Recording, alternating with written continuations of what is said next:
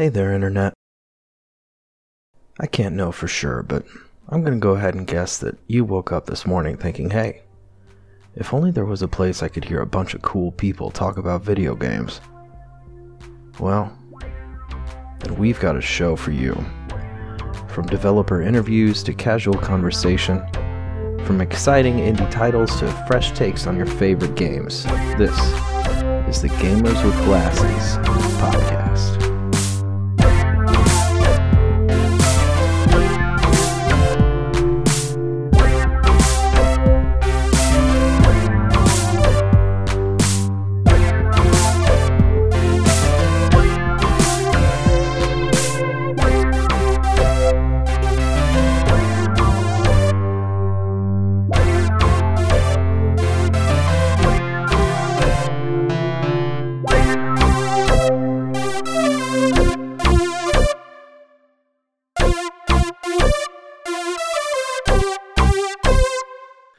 Folks, this is Gamers with Glasses, uh, and I'm Christian Haynes, one of the editors of the website Gamers With Glasses dot com, and this is your Gamers with Glasses show. Gamers with Glasses is a gathering place for fans, scholars, artists, and developers who like to play and think about games, and today I'm happy to be joined by Roger Whitson. Hi there. Nate Schmidt. Hello, hello. And first time on the podcast, Don Everhart. Hello. All right, so why don't we start like we always start? I sound like I'm uh, Pinky in the Brain or something. We do the same thing we do every night, try to take over the world. But instead, we're going to talk about the games we're playing. So the games we are playing this week, what are they? Roger, why don't you get us started? I have I have two games that um, I'm kind of playing around. I'm not sure if I'm really happy with them. And uh, I, I just haven't found my in yet with these games. I think that's my my thing. Um, I just finished, and we'll talk about this when uh, when Christian talks. I, I finished uh, Cyberpunk twenty seventy-seven. And I'm always looking on the lookout for these games that are like big games that can immerse me in a world. Um, and then I always like the smaller games uh, that I can play, uh, you know, one-offs or whatever. Um, so I've I've been trying to play uh, Super Meat Boy Forever, um, and I was um, I wouldn't say that I was like a huge fan of the original Super Meat Boy. Um, however, I played a little bit of it, um, and uh, I was also a huge fan in Hollow Knight. We'll talk about this in a later a later, but like I was a really big fan of the White Palace. Uh, eventually, I, I hated it when I played it, but like when I got through it, I loved it. And so like I was like, oh, I'm going to try out Super Meat Boy Forever. When it came out, I was kind of had my eye on it. And uh, it was kind of a disappointment. I am not a huge fan of runners, and Super Meat Boy Forever is a runner. Um, and people know this, of course, that it um, for a while was just going to be a mobile game. Um, but... Uh, you know, part of what I enjoyed about the original Super Meat Boy was that it actually gave you the ability to kind of consider how you were going to get through a level. And you kind of have this, it's it's just like, you kind of have that in the in Super Meat Boy Forever, but um, because you're always moving, sometimes uh, you'll die and it'll just, it'll just, it seems so much more cheap in that sense because you don't, you can't stop. You just have to keep going. And so uh, I'm just a little frustrated by that part. I'm not, well, I haven't, I haven't gotten into it very deeply. I haven't really felt the itch for that. Um, anyway, so the second one is Risk of Rain two, which is another game. Um, I'm enjoying it. Uh, I have to say, like, I had the same kind of, ex- kind of thing about Risk of Rain Run. My problem is that there are very few uh, roguelites that I really get. That really speak to me. I would say that the two that really speak to me are probably Slay the Spire and um, Dead Cells.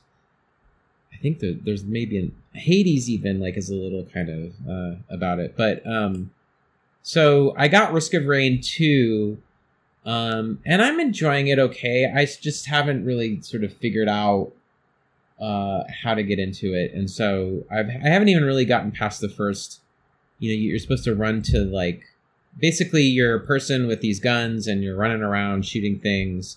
You're supposed to get to the boss as quickly as possible. I have a hard time finding the boss because you're constantly running. Um, and as you're running, like, uh, the enemies are multiplying sort of exponentially. And so uh, you, you basically in most runs end up just kind of running away from a bunch of monsters and turning around and shooting them a bit. Um, and it may just be that I don't quite get the tactics of this game yet, but um, those are two games that I'm, I'm kind of like, it's like, I feel like I'm uh, kind of like trying to figure them out, but I don't quite get them yet. So that's where I am. So Super Meat Boy Forever, it's like an endless runner where you don't get to control the pace, right? You're just kind of thrust along and you've got to keep kind of zigzagging and hope for the best. Yeah. Is that there's it's not an endless runner, so like they they're cut up it's cut up into uh levels, right? But the levels are such that that you can't stop the running. Yeah, definitely. And so it's kind of it's I don't know. And I don't even know, are people still playing runners? Like, I don't even know of any runners that are really popular. I, I right can't now. remember the last time I played uh, a new runner. I played Bit Trip games uh, a few years ago. I played Canabalt, uh, yeah. a lot of Canabalt when, when that originally came out and then when it was ported. But I I honestly, I think the last one I might have played were the uh, Rayman, Fiesta, and Jungle Run games on mm. mobile, which were surprisingly good because they were based on the newer UbiArt Rayman Origins and Legends games. So at least they were fun to look at and fun to listen to. Um, but I, I mean, I think that was maybe ten years ago at this point. I think it's, I think there's just a frustration because, and I, I don't know, I've sensed this from other players who are really big into Super Meat Boy two.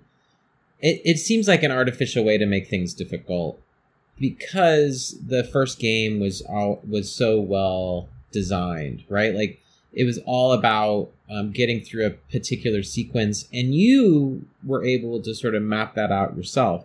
And you still have that a little bit, but it, it seems like with the running, it makes it just that much harder, which I think is not, I'm all for difficulty in games, but I, I like that difficulty be, to be thoughtful. And so, um, it's not necessarily that Super Meat Boy doesn't have that. It does. Some of the some of the levels already are pretty interesting. It's just that like I don't understand why it has to be a runner, I guess. I mean, it seems like almost like a misunderstanding of what people enjoyed about the original game.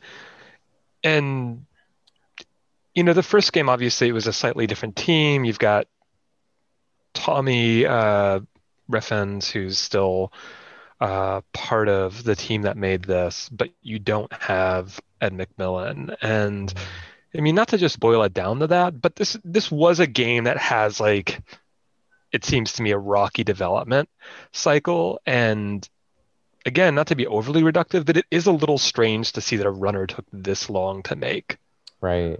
You know, right. And, and you know, it seems like there were there were definitely legal problems behind the scenes that much has been said in interviews and nobody's willing to talk about them, but it seems like the game that you got made that got made was a kind of like compromised vision that maybe missed its moment in time as well, because like you said, nobody's playing runners anymore.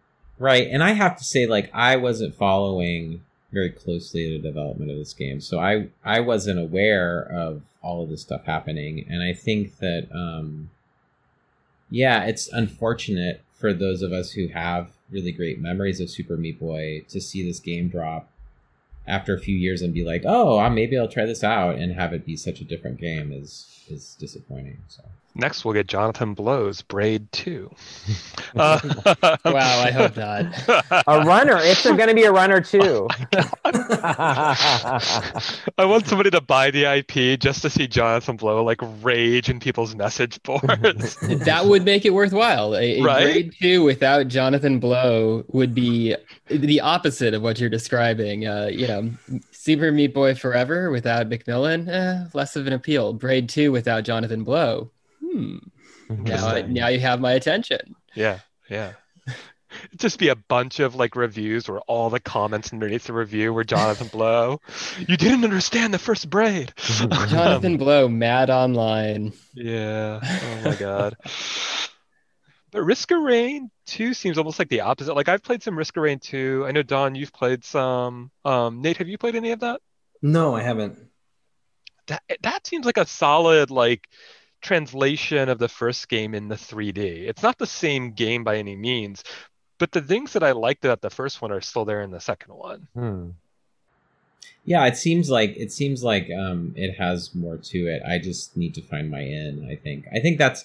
I often have that with roguelikes. Like, I have to have a compelling reason why I'm doing this, because I generally don't like to replay things over and over and over again.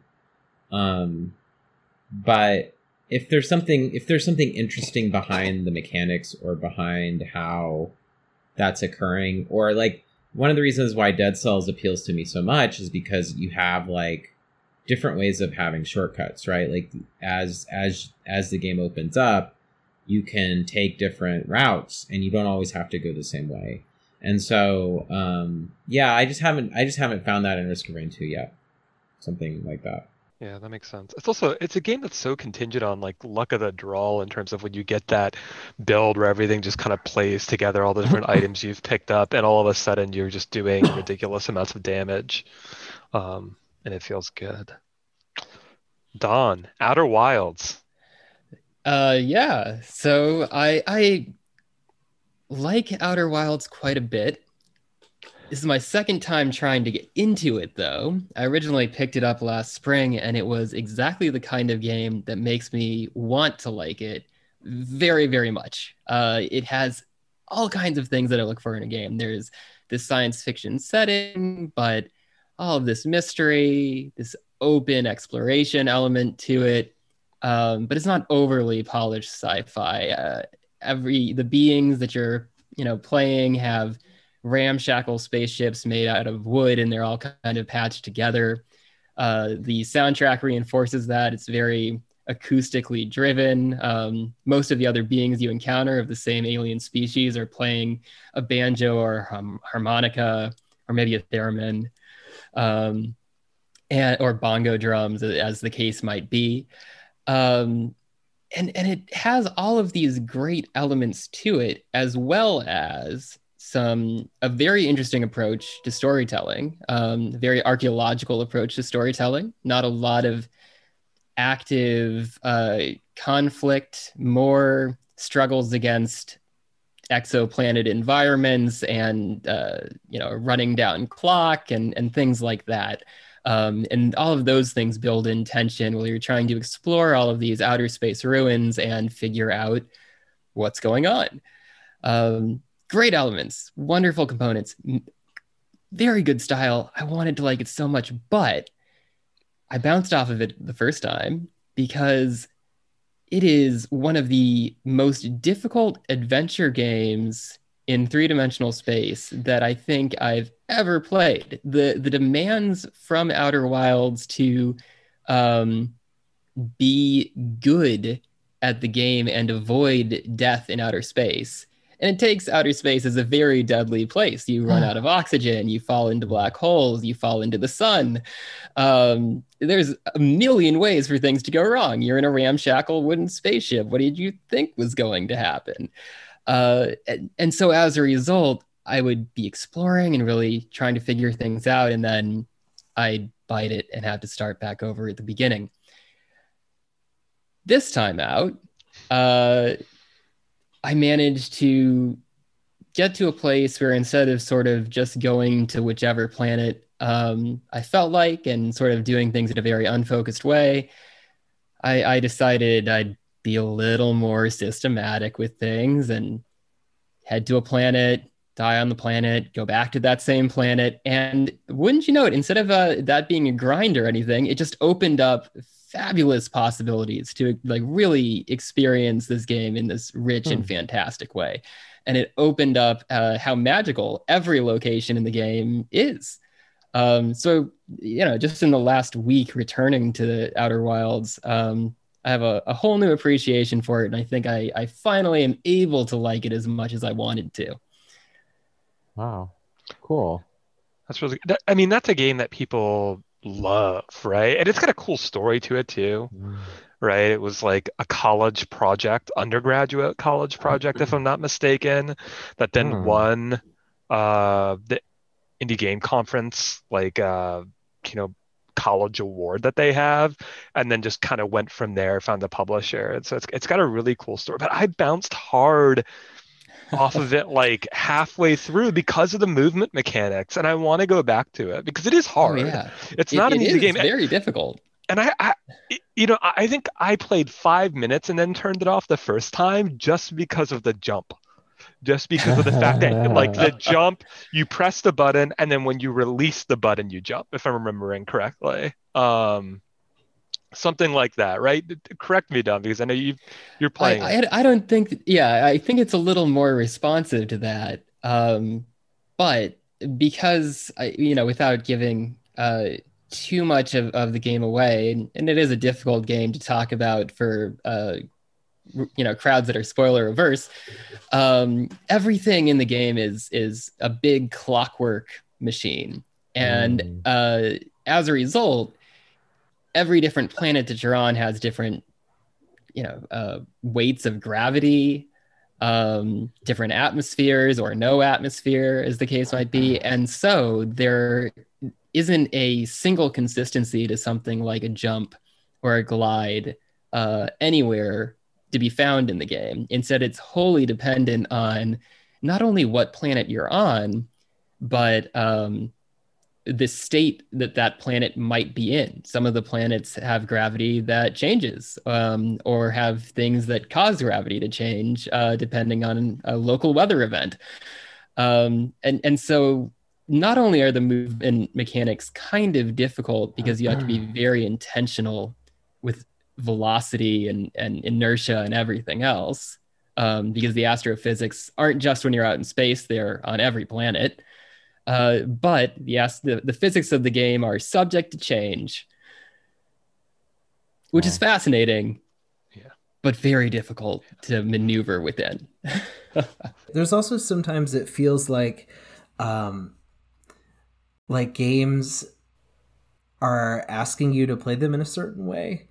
And just there was something that really struck me when you were talking about the first time you kind of gave up on it.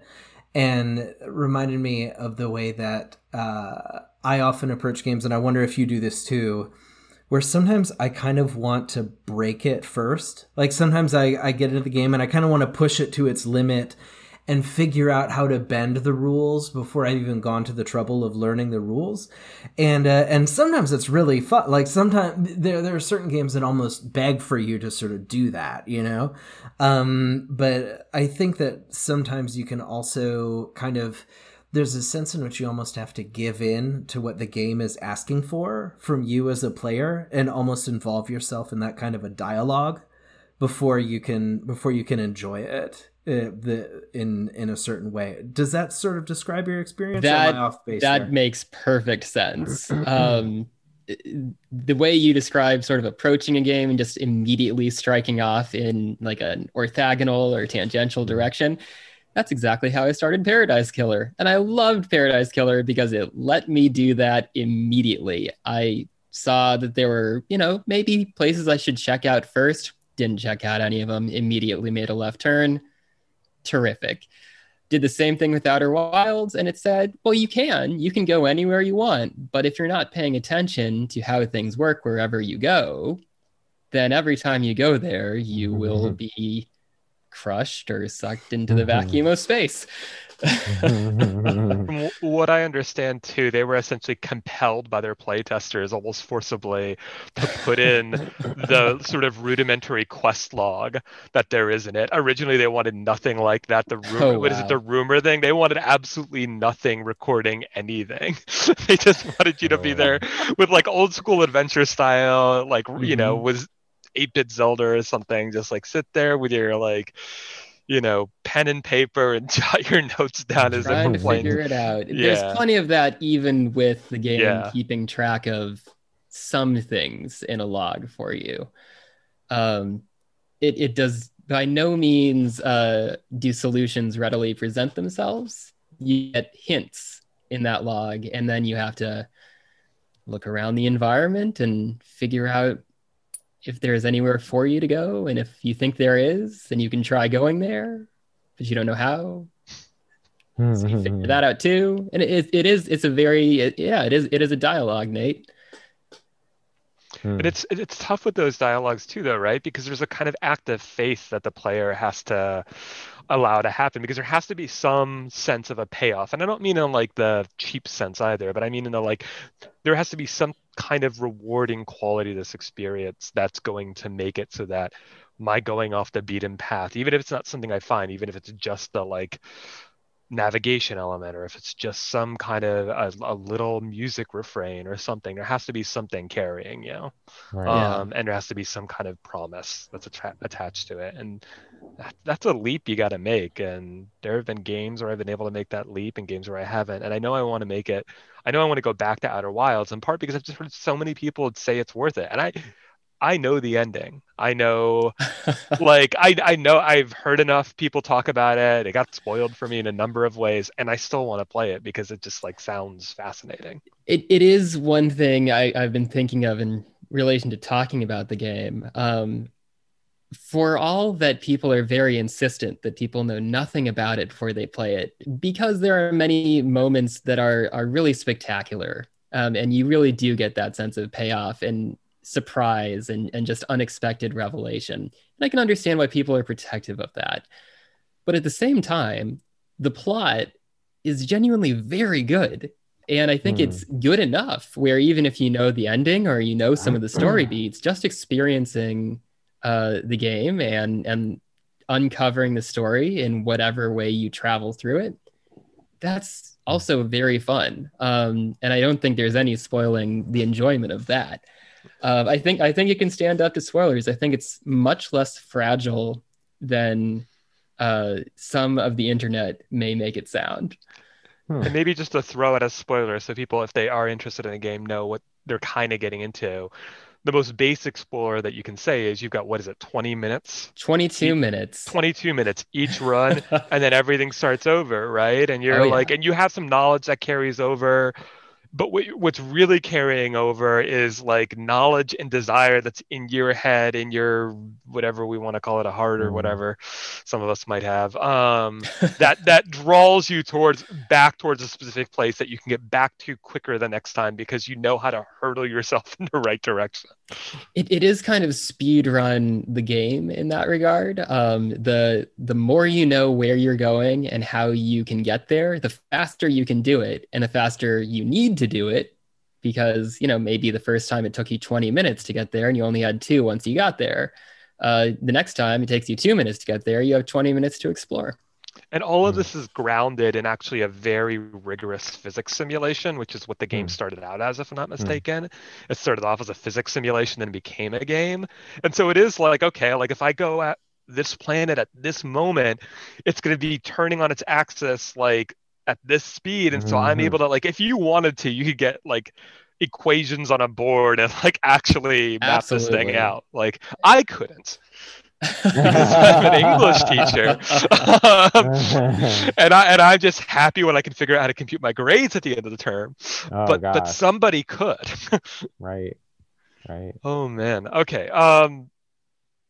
So it's me. I, I'm gonna play. I've been playing a couple of games. Uh, I'm gonna say literally only a minute about Cyberpunk twenty seventy-seven, which is for a team that had a ton of resources, they made a not very good game. Yeah. And I think a lot of that had to do with scale and with decisions about revising the direction of the game over time. And I don't mean it's like, oh, I, I don't care about the bugs. It's got some jank, and that's fine. It's not about the bugs. It's about the fact that it's a story that doesn't line up, that doesn't connect very well. There are a bunch of plot threads that were obviously meant to connect that don't. You have not only unlikable characters, but honestly, by the end, kind of unlikable characters that were not unlikable in the most interesting ways, mm. uh, which I think, you know, Keanu Reeves' character, which everybody knows there, is actually a pretty prominent role. And he's just like, he's your like rock and roll douche guy who happens to also be a revolutionary. And I guess that's fine. I was pretty, I was pretty surprised actually that Keanu Reeves towards the end of the film or the game, Um, I was just surprised that he was a part of it. Like, I was just kind of like, this is really flat. Like, the, like most most of the roles that Keanu Reeves even like even like auditions for, they are more three dimensional than this character. Like, it was just kind of odd. I don't know. It's like a what if Johnny Ramone was revolutionary? Sort of like, I don't know, but it, it didn't work for me. And there's just a lot of me- like mechanics. I think one of the most ways in which the game spoils enjoyment uh, that I think is very telling is that its difficulty curve is so busted. Yeah, it becomes so easy if you do even a modicum of side quests. Mm-hmm. And there are some games where it being easy, it would still hold up, but I don't think this is one of them. And yep. I guess what I'll say is I I do hope that lessons are learned, not just by C D Projekt Red, but maybe more importantly by other members of the industry. Um, mm. And I'll say that this is like, I'm going to be giving a talk about this in a couple of months um, where I think C D Projekt Red is going to be one of my primary examples because it's a talk about finance in video games. Um, mm. And this is a case where the financing of a video game had dramatic effects on the video game itself, and it it shows. Um, I, I think it's funny that, like, one of the things... So, like, I really connected... I'm a big fan of the new Deus Ex games, the Human Revolution, and that's definitely... That D N A is definitely in Cyberpunk, like, where you have, like, you know, you have to, like, get into this building, and you can either like just go in guns blazing, or you can like sneak in and use your implants to like trick the cameras, and that sort of thing I dig. Like, I love that, and I love just going to find stuff and get the loot and like trick people. They don't know I'm here, and I'm like turning off their optics. Like, I love all of that stuff, and it is frustrating that it becomes so easy towards the end because it takes away, for me, the impetus to do the thing that I love, which is sneaking around and like figuring out the how to get through this space without getting, you know, alerted. Because why do it if you're just this god who can like destroy everyone easily, right? Like, it just it becomes like that. And I think that's I think you just hit the nail on the head, which is mm-hmm. This is a game that has the D N A of a Deus Ex, but is at war with itself because it also has the D N A of Grand Theft Auto. Yep. And those no. two things are not compatible game structures. No. And they mashed it together. And they mashed it together, honestly, in a way where there were some just fundamental flaws in systems design. It wasn't just at the level of, you know, amount of time they had. Maybe, and, and I imagine this will be a better game in a year. This might even be a great game in a year if they're willing to do some really drastic redesign. But I don't know if they will. And if I were them, I'd say take the money and learn the lessons and go to The Witcher, whatever it's going to be called. I don't know if it's going to be called The Witcher four, but we know that mm. they're making it. Uh, another Witcher. Um, and maybe try to buy your stocks back and go private again. Yeah. Um, and yeah. get smaller, which will never happen. But that's my that's my advice, C D Projekt Red, if you're mm-hmm. listening. Uh, go private. They they don't deserve it. They don't deserve the advice. But that's fair. You'll give it. You'll give it anyway. Yeah. Um. All right. So, what I would describe Cyberpunk as is a game that has a lot of pleasurable things in it to do, but is actually just a bad game in a lot of ways. Whereas I'm also playing a very small game made by, I want to say, five people, maybe six, uh, called Wintermore Tactics Club. Wintermore Tactics Club, uh, produced by developer E D C. I'm not even sure if they're going to be like a long-term developer. I get the sense that that maybe came together for this project, and at least a couple of the members are doing other things now. Not with any kind of animus or something like that, like, but just they did this thing and they moved on. Um, And it's a tactics game, as the title suggests, meaning it's like a turn-based game where you go into battles. But it's also very much kind of got a visual novel feel to it as well. Uh, and you're at a boarding school, and you play uh, young women of color, and You know, you're kind of going about your day, and then you're going to your tactics club, because of course you're in a tactics club, uh, where you're playing a game within the game. And that's how they tutorial tutorialize things, right? It's like they show you how to do things, but you're playing the tactics game in the tactics game. But then the principal of the school, or the head rector, or whatever they call him at a boarding school — I didn't go to a boarding school, so I don't know. Um, the deacon, maybe? I don't know. Um, I think that's a church thing. In any case, the head person decides that he's going to have all of the clubs fight it out to see who can be the only club allowed to exist. Never you mind that this makes no sense, right? Like, what's the point of having only one club? Uh, but that's what's happening. And maybe we reveal We're I haven't in. finished the game. We're all yeah, in the yeah. club. Yeah, it's actually just socialism, the club. uh, but... Uh, But so they have to duke it out to be the last club standing, and that's when it turns into these snowball fights. But snowball fights that use the same mechanics as when you're actually playing the in-game game. Uh, and, it, and it's charming. It's utterly charming. It's. I will say that I find the gameplay a little bit too easy. I don't think I'm an expert tactics game player by any means, but I'm very familiar with tactics games. Like, I don't usually need much by way of tutorialization. I generally play like three or four tactics games a year at least. Uh, and this is the exact opposite end of the spectrum of like an X COM two, mm. right? In terms of difficulty, X COM two is notoriously difficult, uh, especially if you play like Iron Man mode or something. Uh, this is not that. This is... holds your hand. Uh, it's more about charm. There's that visual novel element. They want you to experience a story. There's a lot of abilities to do things over. You can take your movements back. You can take your turn back at least a couple of times per battle.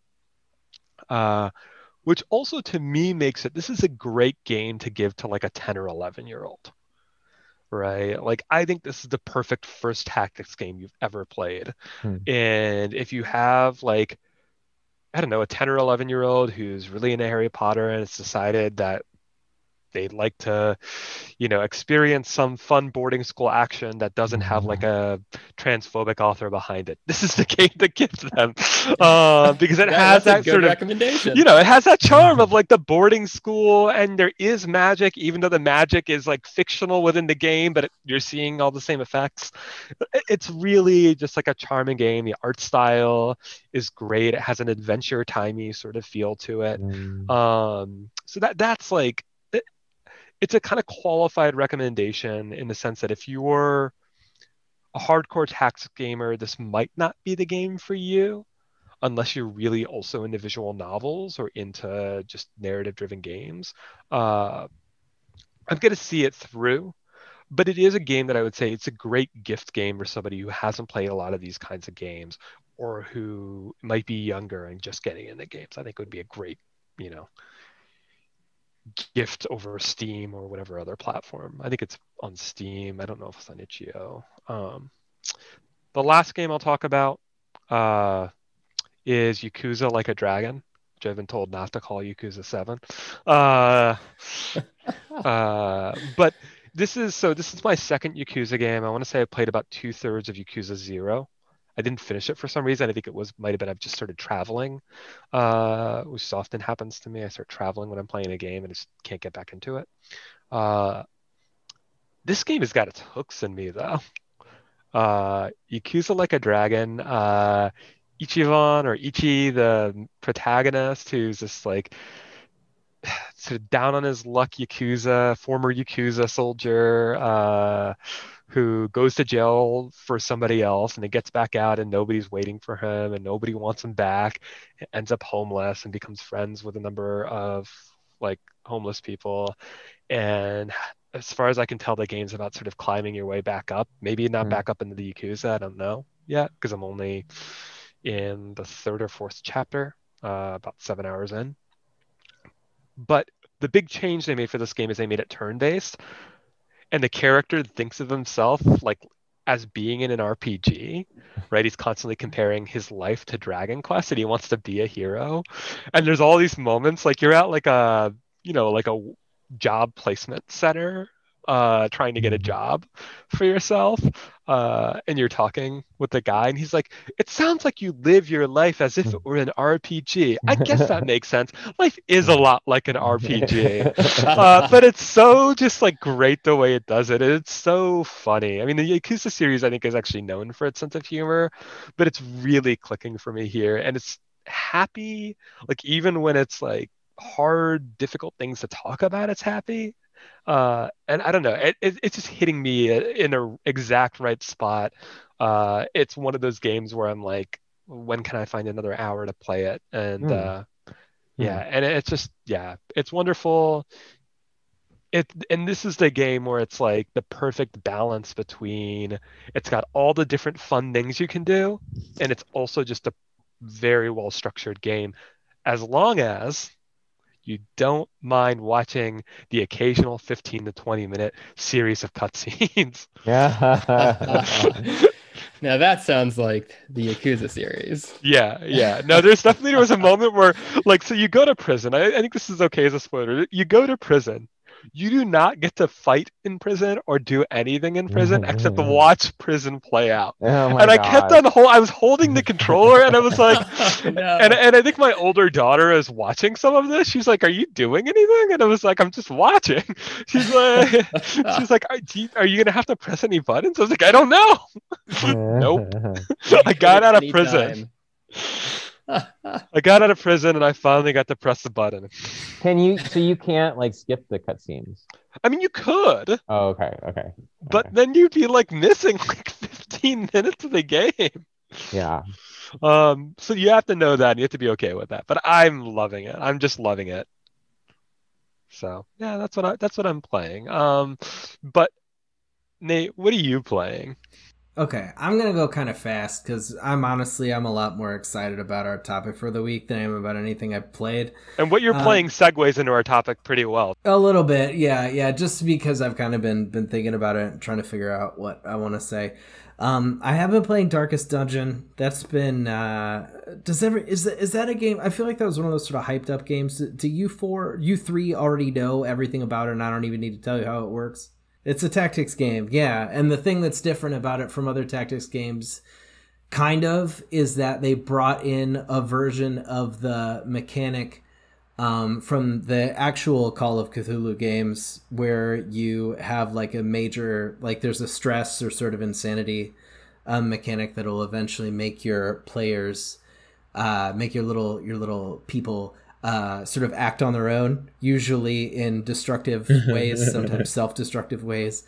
Um, and you have to kind of, and this is kind of interesting, when you sort of get back to town, like the, the village that you start in before you sort of head off into this Lovecraftian manor that you're wandering around.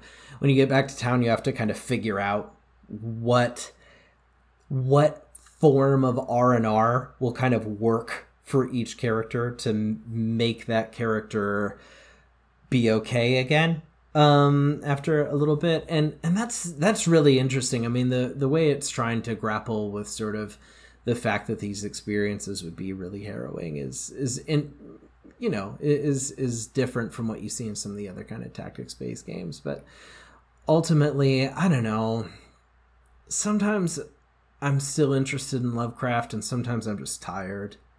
You know what I mean? Like, they're called Red Hook Studios, which is like, I don't, I, maybe I need to do some research. I don't know.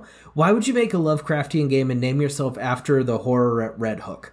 Like, mm. that is, that is, if there's a worse, if, if there's a worst Lovecraft story, it's The Horror at Red Hook. And, and not from a story, like, uh, not, not because the writing is a problem. It's just, it's just like, as, If if there's a more overtly racist Lovecraft story, I don't know which one it is.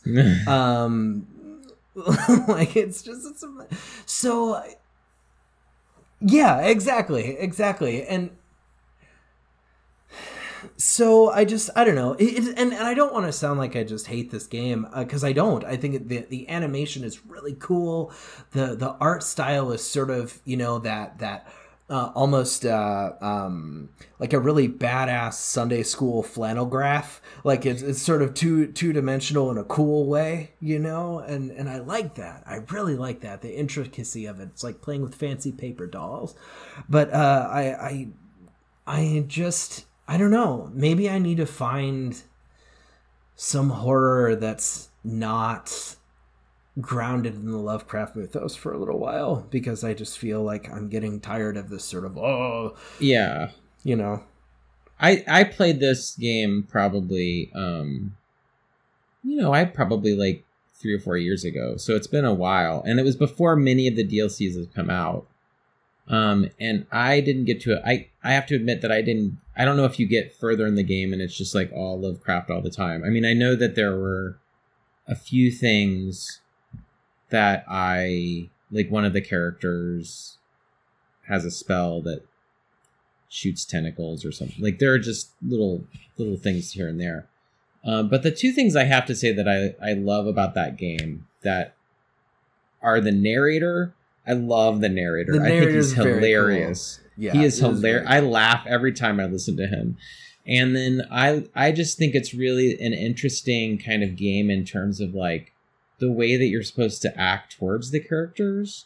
Like on the one hand, I think it is really interesting to see like these characters develop uh, these psychological conditions.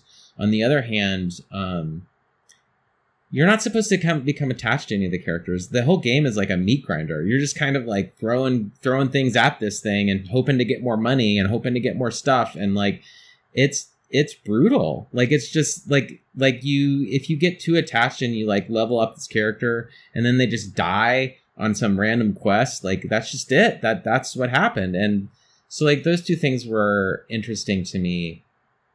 Um, I have to say that like, I don't, I keep thinking I'm going to return to it and then I just never do. And I think part of that is like, I'm not, I, you know, whatever about the Lovecraft. Like, I'm not, like, interested to go into, like, Lovecraft land um, a lot. And uh, despite all of that other stuff. And I'm I'm kind of with you on that, Nate. Like, like there's just been a lot. And even, like, even, like, self...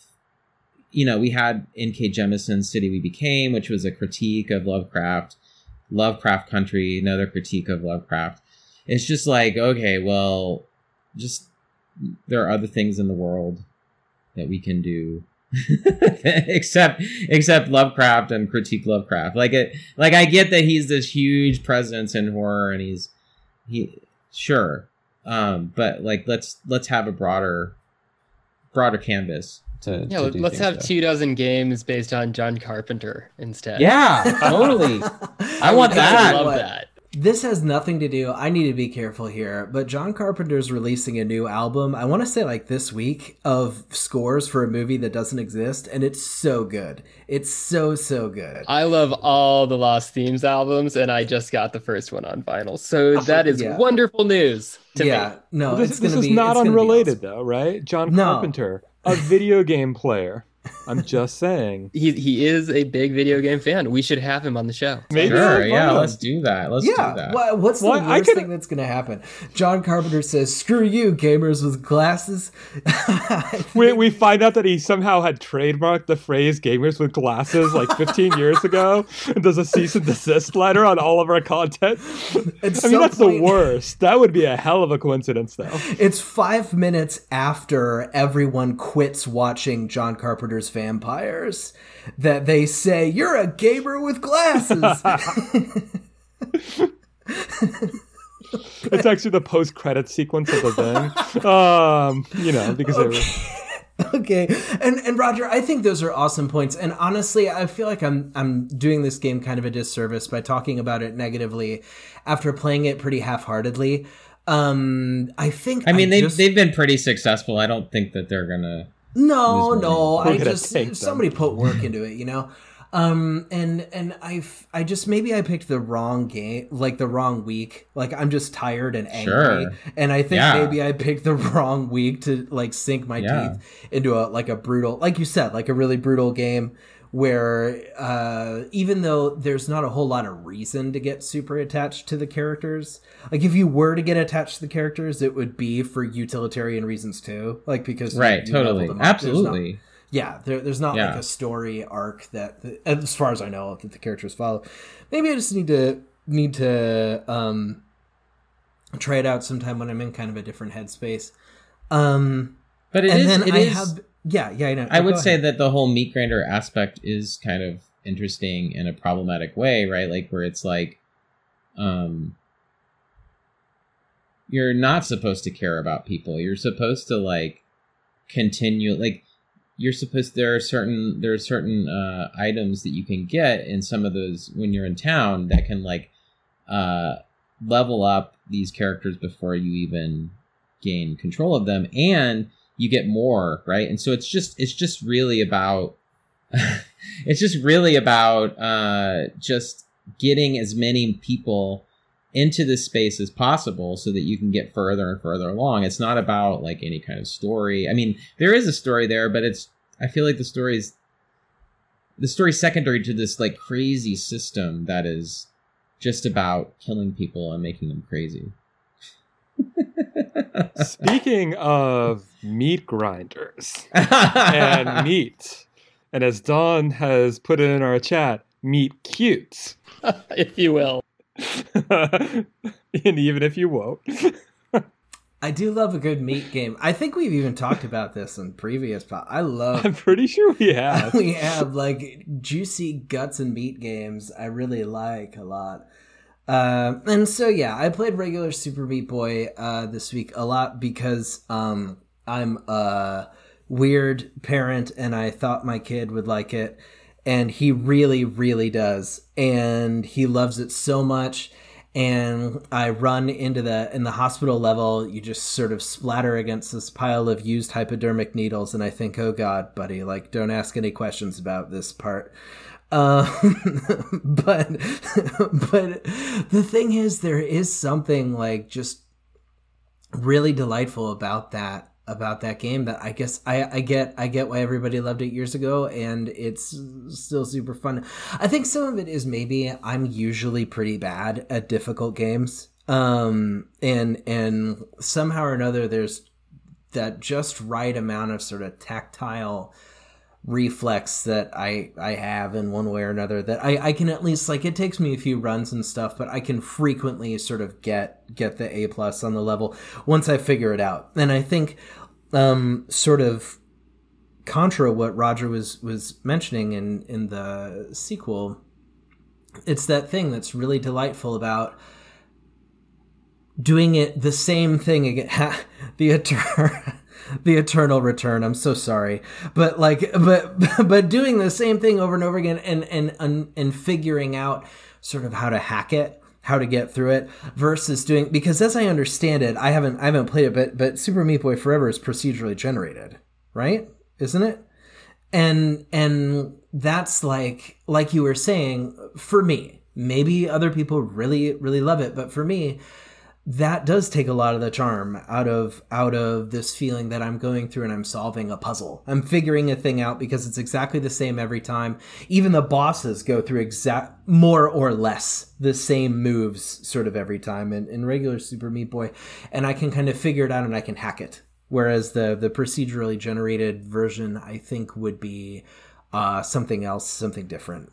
I would say that Super Meat Boy Forever still has some of that. Like like so literally you're let's imagine a scene with a runner, right? So you have that scene, right? But you're, you're continuing, every time it starts, you're running forward. And if there's like a, there's like a saw there, right? Like you could, you would just keep running into the saw, but you can, but you can jump over the saw and then you die over here and then you jump up and you die. Like it's just, it has that element, but it's always going forward, which is a little frustrating to me. I think that's the part that I get annoyed at, but you can like, to your point, like there is a sense in which you can kind of hack it. It's just a puzzle that's always moving and always like, and the procedural generation part is really frustrating because honestly, I like to see how other people solve things too. Like maybe I'm missing something. After a while, I'm like, oh, am I missing something? And sometimes finding someone else looking at that same space, like I can kind of get a new perspective on it, but um, you can't really do that with this game. So, and also, I love, that reminds me, one of my very favorite things about Super Meat Boy that I've forgotten that I love so much is the animation after you beat the level that shows you all of your other splattery attempts that when you tried, and and it's this reminder. I don't know, there's something about it that's just so satisfying, like to look to to look back and relive all of those failures and then be like, especially at the moment of your triumph, right? Like, I, I did this and now I gotta go back and watch myself screw it up over and over. But it's also like, it, especially if there's a million sort of little little red meat guys running around, um it, it's it's really fun and, and really rewarding. I think it makes it more rewarding, that reminder of how many times you had to try before you really got there. I always love that replay mechanic too, though. I mean, like Mike Bithel's John Wick Hex game does it, and it's a little it's a little janky, a little choppy, but like, you know, you do the turn-based John Wick combat, and at the end it replays the entire thing for you as if it had been in real time. uh I just love that, you know, the like, this is what you just did. You know, um it makes you feel badass, or, you know, depends on how many blood streaks there are in your uh, Super Meat Boy level, which in my case was a lot always. Oh my god! Why don't we use that as a as a segue, another meat cute, uh, to talk about uh, indie games? Our special topic of the week is what makes an indie game indie, uh, because it's a term that gets thrown out around a lot, but it could mean a lot of different things, uh, and you know, part of what we, you know, we started talking about this a little bit before the episode started, uh, but, you know, we were each coming up with, like, I think different even dates or rough sort of moments when the term indie even makes sense to use, right? So, I mean, Don, you you were making the case for, like, dating it back, and I think, Roger, you were sort of on board with this too, like, dating it back to those old, like, B B S services, old online forums with people exchanging games, and then sort of like blooming, as it were, in the nineties with shareware and freeware and the like. So, so like, what does it mean for it to begin there, I guess? For me, I, I was thinking uh, really some of the first ways I started playing any games other than ones just on a console and with the Nintendo seal of approval uh, were on, you know, three and a half inch discs, and then Uh, increasingly C D-ROMs, um, some old floppies, depending on, you know, where I was and, and what the computer in the house was. Um, and they could would have this plethora of hundreds of very different, very diverse experiences um, on any one of these things. And they were probably very small games. Um, certainly, in a lot of cases, they were meant to be demos, and then you could order through mail another five, three and a half inch uh, discs and uh, install the whole thing or something like that. Um, and there was just a very big difference to me between playing some of the games on those samplers or playing some of those games where a friend would just hand you something at, you know, school or something like that, and playing uh, a larger production from Maxis or Bullfrog or or a recognizable studio of some kind. And and that to me seems like a moment where there's more independent games makers who are trying to sort of break into the industry, and there is enough of a recognizable industry with those labels that, you know, you you have a difference there. Mm. I really I really like um you know, as you as we were th- recalling the conversation we had uh, before that we started recording, um, and these questions of shareware and B D Ss, you know, I think I think another way to think about this, this conversation is to really sort of like try to conceptualize what is the philosophy of a game, like what is what are the philosophies behind these kinds of movements, and and and and, and where can we situate these things throughout history. And so I'm really, I, I find, and I think I, I, I think Stephanie Bullock and Patrick Lemieux made this point in Metagaming, where it, they'd start talking about how, um, how games can be anything that people share, and even people can play by themselves, and like that it becomes something very specific when you know, a video game is considered the only thing that a game is, right? And so, and so, uh, a, an algorithm or or a set of graphics that that give uh, an initial state and and a, and a final state, right? Versus like all the different ways that we play.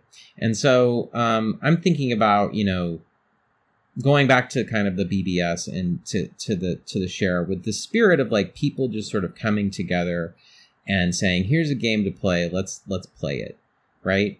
Um, and versus um, versus like these kind of giant corporations um, who are who are constructing these um, experiences often to make money ultimately, right? Um, and I, I think you see that both in the early arcades and in the newer newer versions, where the emphasis is not on making experiences that people share, but on Uh, constructing a certain type of of, of uh, monetary uh, sort of thing. And then I see that really in Anna Anthropy's work, where where she's sort of, I don't know if y'all have read Rise of the Video Game Zine Stores, but she really is talking about like, you know, what is a game and how do we sort of bring back the spirit of the indies, which is, it, it's really about like people like, you know, trying, using very simple software to create kind of fun things for each other, right? And I, I just love the simplicity of that idea. And I think that that's something that sometimes we get lost in when we start to articulate all of these all of these histories. And I think there's, and don't let this, you know, jump us too far ahead in history. We can sort of try and apply this back. But I was actually thinking a lot about that book uh, as we were sort of leading up to thinking about this on the podcast, the the Rise of the Video Game Zinesters. And actually, it's kind of funny. So that came out in two thousand twelve, and so did, correct me if I'm wrong, but I believe so did uh, Indie Game The Movie, came out in two thousand twelve, and they both have Edmund McMillen in them, which is also very interesting. Um, but but I, I really think, though, that those two things sort of signify a divide that, that you folks are also pointing out goes back a lot earlier.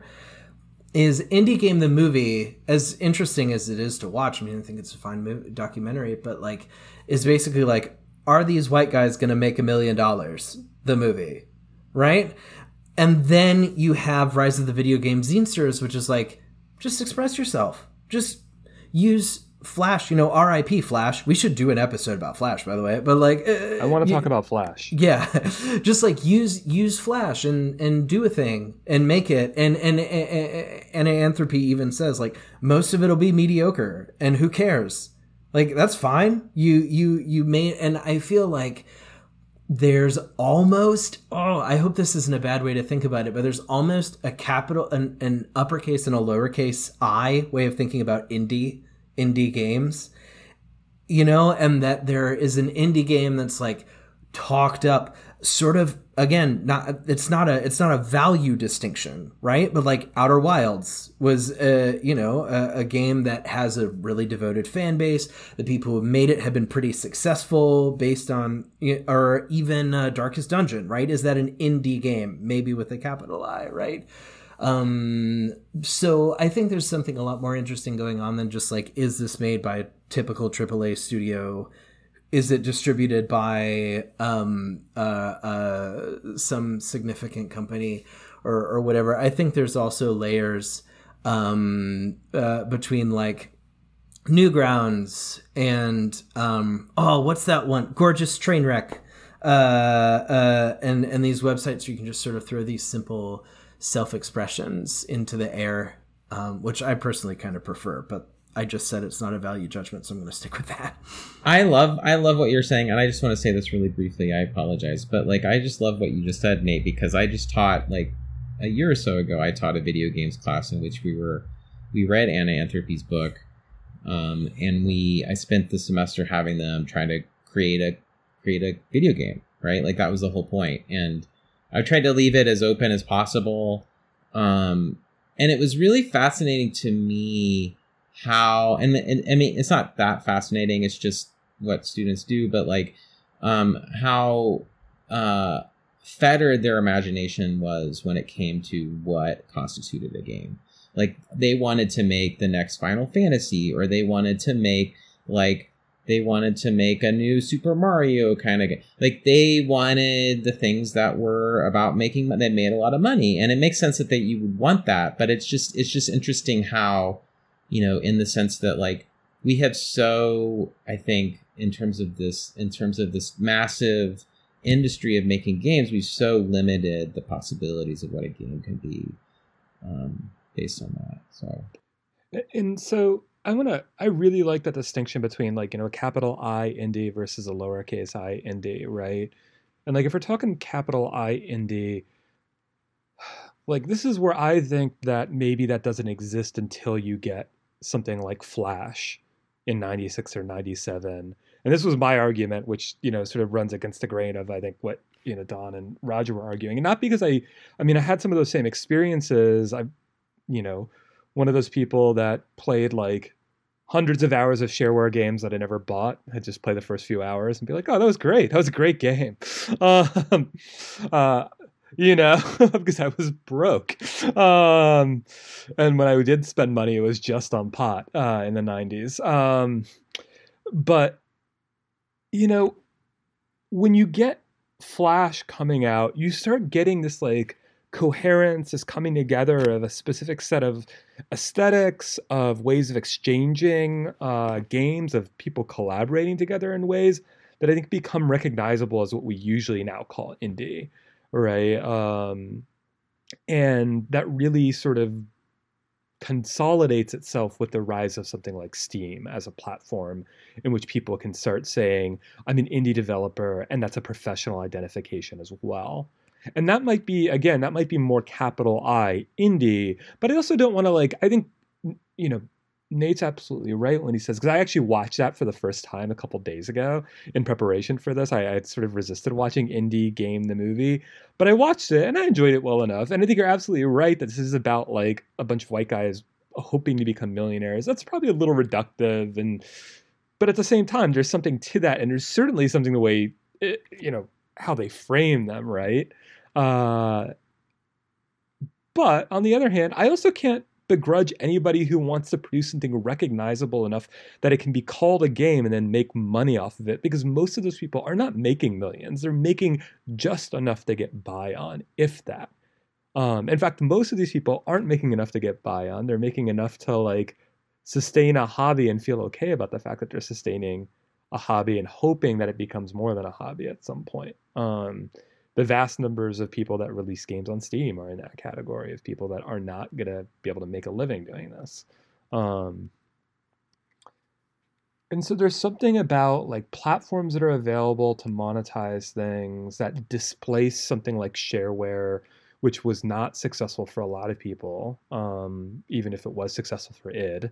Um, and there's something that happens there, but I wonder how stable it is. I also wonder how much it's become, like, like reified or, like, frozen, and you get these aesthetics that kind of congeal over time. Obviously, certain pixel art aesthetics that then, you know, certain other indie gamers, you know, developers have to break out of in some way. And so there's also just, like, this cycle of not even a boom and bust cycle, though there's that, and we should talk about it, but also, like, a cycle of, like, what it even means to produce indie games that does produce really healthy working relationships between people, but then it gets kind of, like, weighed down by inertia.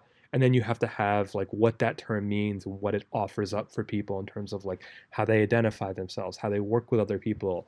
Uh, it has to change. And, you know, next week, uh, I don't think I've even told you this, Roger. Next week, I'm interviewing uh, Triple Topping, which is a team based in Norway.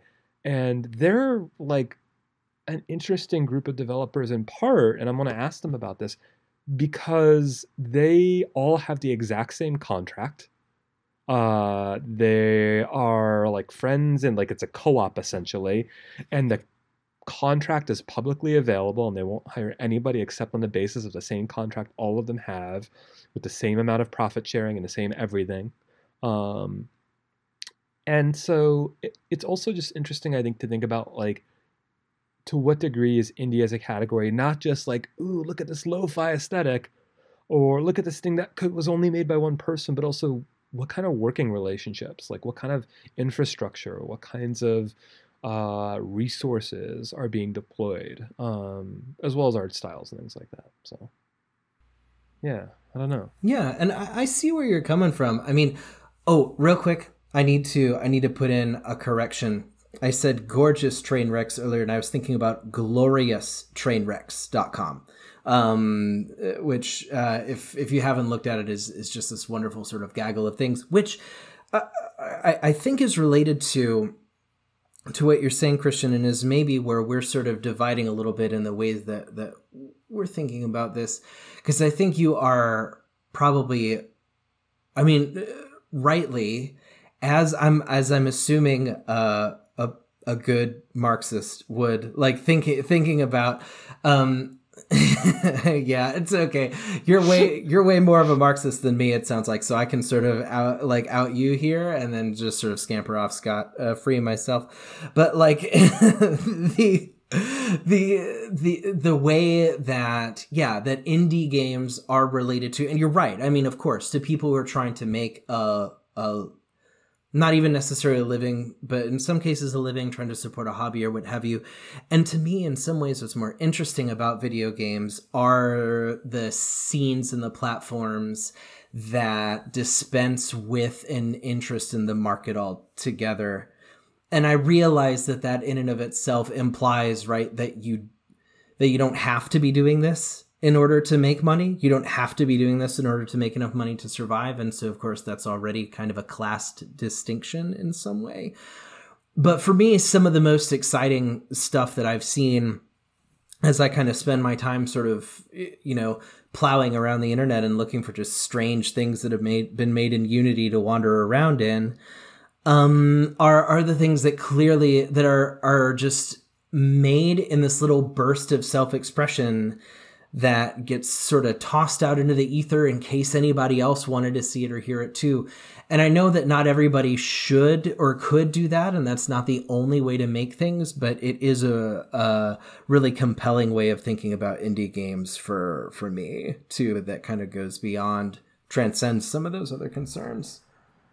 To use Marxist terminology that Christian will uh, recognize, there is certainly like a utopian kind of kind of impulse in in both, right? And I think to differing degrees, which is like, how can I do something that I like? And then what are the compromises I'm going to have to make based upon a set of issues, right? Like, and so, and so if I really want to make a living at this, maybe I have to have a triple A job, right? If, if I want to create something and see like, maybe I can, you know, maybe I can make a name for myself and go on to do better things. Maybe that's something I can do in Steam. If there's something like there's like, but I think that that I think that that joy is maybe always there in differing degrees, um, in all of those spaces, and even in like the work contracts, the this the ways in which, you know, this is a workspace, but we're not going to make it like the dystopian kind of kind of C D Projekt Red kind of thing, right? I mean, like the utopian ethos, right? If we want to talk about the utopian ethos of indie games, right? It's not just like, we're going to make what we want. It's we're going to make what we want, and in making what we want, we might think differently about what it even means to make a game, right? Like in doing this, like this might be the harbinger of like a new kind of game development. And I and I do think there are like moments where you kind of see hints of that. Not that it's all automatically like this new world is born, right? I'm I'm much too jaded for that. I think all of us are after twenty twenty and early twenty twenty-one, which it turns out is just a long, long twenty twenty. Um, but uh, you know, there's certainly I, that in in Indie Game The Movie, certainly, like especially with Jonathan Blow, right? Like I yeah. have a new vision of what games could be, and they can be artistic, la la la, like, like certainly. But there's also something of like, so like even like taking like I I really like what Nate was talking about in terms of like it's almost like game like production of games is like a journaling sort of experience, like kind of experimenting. But I actually think this can even happen. Uh, sometimes, you know, and this is me not being a very good Marxist, I guess, it can still happen monetized, right? Like I'm thinking of like Sock Pop Collective, right? which produces, actually they're transitioning right now it seems, but they have been producing, I think it's two games a month for quite a while using Patreon as a revenue source. Uh, and they really can kind of just like mess around because of the way in which they bring revenue in. And now they're switching, I think, to a game a month to allow them to experiment even more. But it is that, like Roger said, it's that compromise of like, how do we deal with material necessity? And just like, we have to be able to get by with at the same time preserving some kind of experimental impulse. You know, what Patrick Jagoda was talking about when we interviewed him for the site, like Patrick talks about like, what if instead of games helping us solve problems, they just make more problems for us, and that's what's good about them?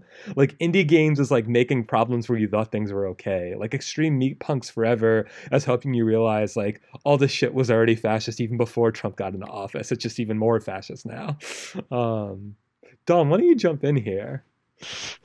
Meat Punk sounds like a, a good spot to, to discuss, um, certainly because it, it takes all of that head on inside of the game, right? It It is one of those games that speaks directly to the author's idea of uh, dystopia already being here, um, vividly present, and inescapable, uh, as, as it turns out, to the point where the narrator in the game...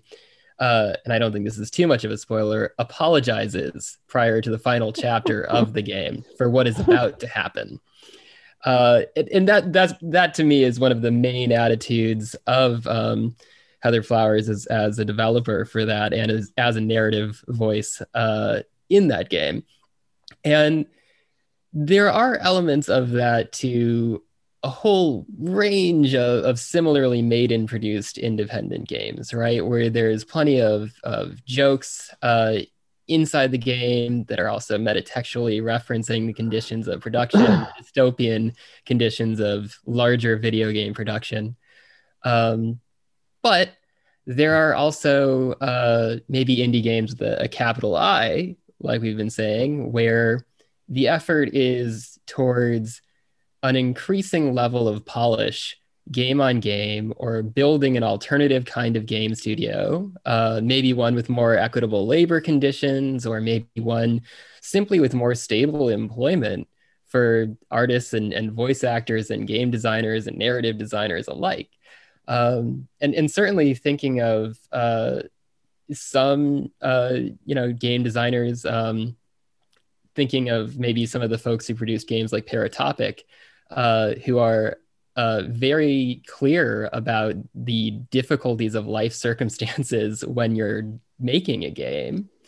Uh, I can see how making an indie game studio or collective or something like that, um, especially if you can do that after sparking an initial success uh, and trying to bring as many people in Uh, to that situation and making something new and iterating upon that success and building upon it, might be a very attractive thing to do when you're especially initially stuck, or maybe forever stuck uh, in in this space um, mm. and and in mm. this place in, in the case mm-hmm. of designers living in the United States. Mm. I think that's important. I think it's interesting because, you know, Don and I interviewed uh, Kaizen Gameworks, who produced Paradise Killer, uh, last year, and they have a story that's I think becoming more and more typical.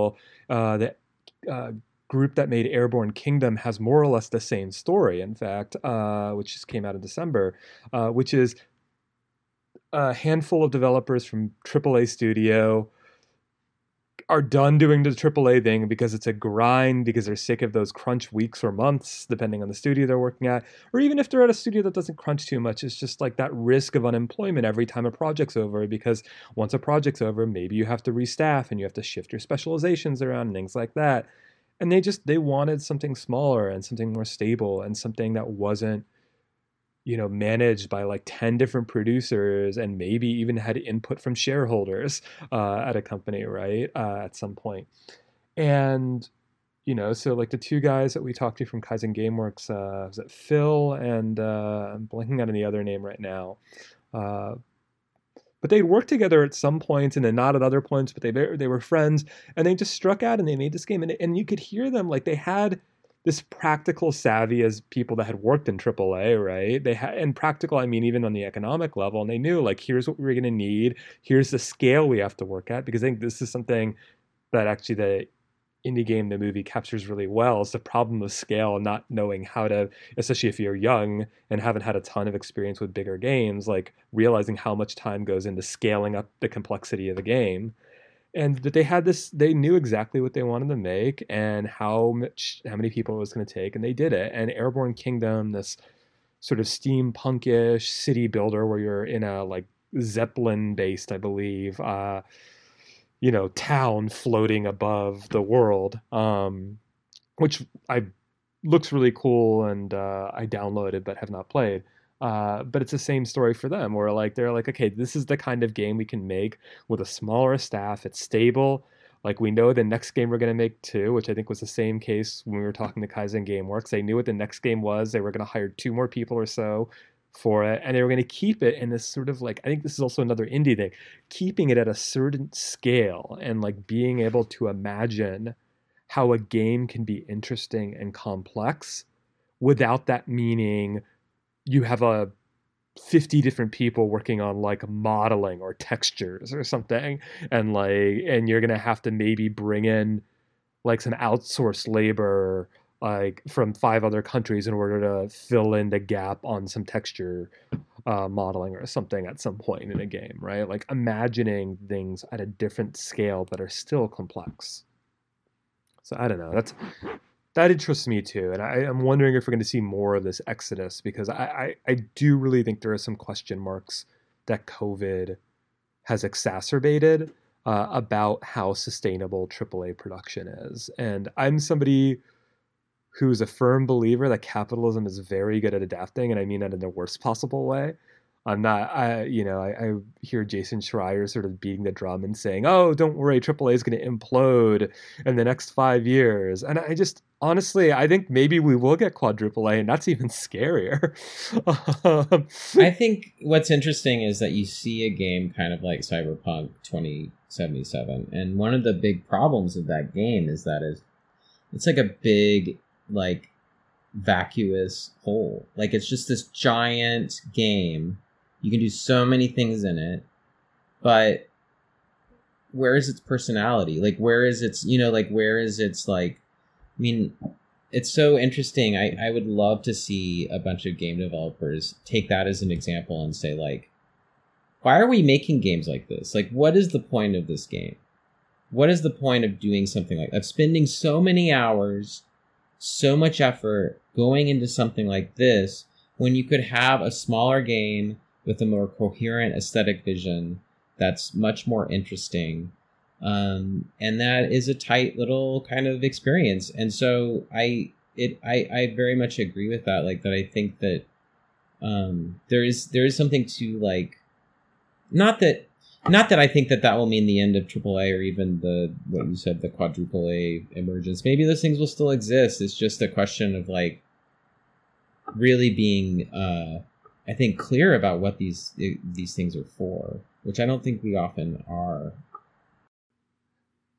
And I, I like some triple A games quite a bit. The twenty sixteen Doom is one of my favorite games in years, because it was just like a blast and probably needed more resources than any game should, but I enjoyed it. You know, I'm going to play more Elder Scrolls games. I'm, you know, probably going to play another Fallout if it's not multiplayer oriented. Uh, you know, if that ever exists. Uh, I'm glad those exist too, but I do worry a lot about the way the existence of those things structure, I mean, to put it really bluntly, the labor market of game development, and what that means for young developers who burn out, for older developers who also burn out, who have like family lives that fall apart. I mean, I forget the name of it, but that documentary that came out of uh, Santa Monica Studios, a PlayStation studio, about God of War, about the God of War reboot, um, soft reboot, whatever you want to call it. Uh, a lot of it was about like how messed up some of their family lives were getting because of the crunch and because of how demanding it was to make that game. And it's a, it's a marvelous game in a lot of ways, even if it's, you know, like game fifty and, you know, dad aesthetic uh, in triple A. Uh, it's ironic because it's supposed to be, yeah, it's like a game about a dad and a son kind of thing, right? Like, it's ironic that that probably caused a lot of rifts between fathers and sons. Yeah, all the sad dads out there in game dev. Um, pour one out for them, I guess. Sad Dads Cast. Gamer. Yeah. Yet another spin-off cast along with her. Oh my. But I think I think. Roger, you really have a good point when you're you're saying, as is so frequently the case, like the question needs to be asked, what are we doing this for? I think we we try to ask ourselves that on the site all the time, and in, in, in good ways, I think. And I get to pat us on the back because we, you know, we started last year and last year sucked and we were awesome anyway. Like, I think that's really good. But uh, but I do think that there's... I, I have not been able to get this article out of my head that was talking about why the base price for games keeps climbing for the consumer. You, you know, not necessarily even from the producer end of things. And part of it was that there was, there was a, de- uh, a developer who said, you know, we have to say... you know, biggest game ever, one hundred sixty hours of, of playable, unique playable content, you know, um, more largest, most open world, more than you've ever been able to, to do before. And the vast majority of people are only going to see, you know, maybe ten or twelve percent of it, maybe not even finish it. Um, but you have to say that those things are part of the game in order to make it marketable. And I just think all the time, guys, about...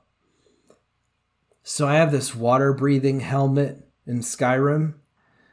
Oh, okay. I thought you were just going to say it real life. I was like, what the heck are you talking about? Wow. I got a bathysphere uh, for Christmas. All the time, guys, I use this water helmet. I really expected helmet. You to pull it off your table. And just... No, it's my head. Just peel off my head, and I don't even have a beard. Oh, um, my God, it's Yoko Taro. Oh. That was getting dark really fast. I was kind of like, my gosh. No, I have this Skyrim water-breathing hat. And I think all the time about the seaweed at the bottom of the ocean in Skyrim. And somebody animated that to wave around in the ocean current. And what, how many people have seen that seaweed, you know, versus how much time went into putting it there and making it move like that. And that to me is sort of part of what we're thinking about here in on the horizon of whatever quadruple A games would, would look like. Like there's this sense of, of, of the more bloated things become, the harder it gets to even ask the, why are we doing this question? Because it becomes tautological, right? It becomes, you're just doing it because you're doing it. Yeah. Yeah, no, I mean, I'm reading a book on Todd Howard right now that I think I'm going to review for the site. Um, and he has a moment in an interview where he talks about, like, how, you know, a fan was like, how far are you guys going to go with modeling these different things and with, like, all the detail in games like Skyrim? Are you going to start, like, modeling in ants? And he's like, yeah, are we going to? And then he thought about it and he was like, oh, wait, we actually do model ants. In fact, if you look at certain stones for long enough, you'll see ants crawling along them. And it's just like, there's a certain point where you're just like, huh, like, are we doing this just to do it? I also think there's a kind of like ideology that of immersion that associates what it means to be invested in a game with a kind of like fine-grained amount of detail and an amount of complexity, uh, and very specifically like worked on complexity that like that's never going to be satisfied, right? Like C D Projekt Red does all this work, and what do people like, what are their first responses before they even realize it's buggy? One, it, the first response is, oh, the main story's only twenty hours, only twenty-five hours. Which, by the way, when I heard that, I was like, oh, thank God. Um, As a um, reviewer, though, you get a different relationship with these things. You're like, oh, good. Yeah, yeah. And, and I get the financial aspect of that, too. But, right, like, give me, like, some more five to fifteen dollar games that are like five hours long or something instead. And so like there's also this, uh, you know, it's never going to be satisfied. People are always going to want more. They're going to complain about the fact that you only had one hundred models for your N P Cs instead of two thousand. And again, like whatever, those games are going to exist and that's fine. But we got to think about the kind of space the fact that those games exist produce, right? And how they structure the entire market. And one of the things I'll say very positively about indie with a capital I, even if it sometimes results in like art styles that you see too much of, uh, a dozen roguelikes being released on a single day, um, all of which involved, you know, cards. And I love those games, by the way, and I've written on those games. Uh, but one of the great things about indie with a capital I is it does produce a marketing schema that people recognize and that they're willing to buy games because of, right? It does produce another like way of looking at games for a consumer, and they can say like, oh, okay, that's a twenty dollar game. I don't have to expect one hundred or two hundred hours from it, and that's okay, right? What Remains of Edith Finch is twenty bucks, and I'm okay with that even though it's only five hours, right? And I, so I'm happy about that. And it doesn't like, it still has its own problems there. But at the very least, you get like, I don't know, What Remains of Edith Finch, uh, Super Meat Boy, uh, Extreme Meat Punks Forever. I don't know. We should talk about Dark Souls. And I'm going to imagine some type of really brilliant gothic sting that uh, Nate introduces into the podcast I, to transition I us. I am going to make music for the Dark Souls Corner.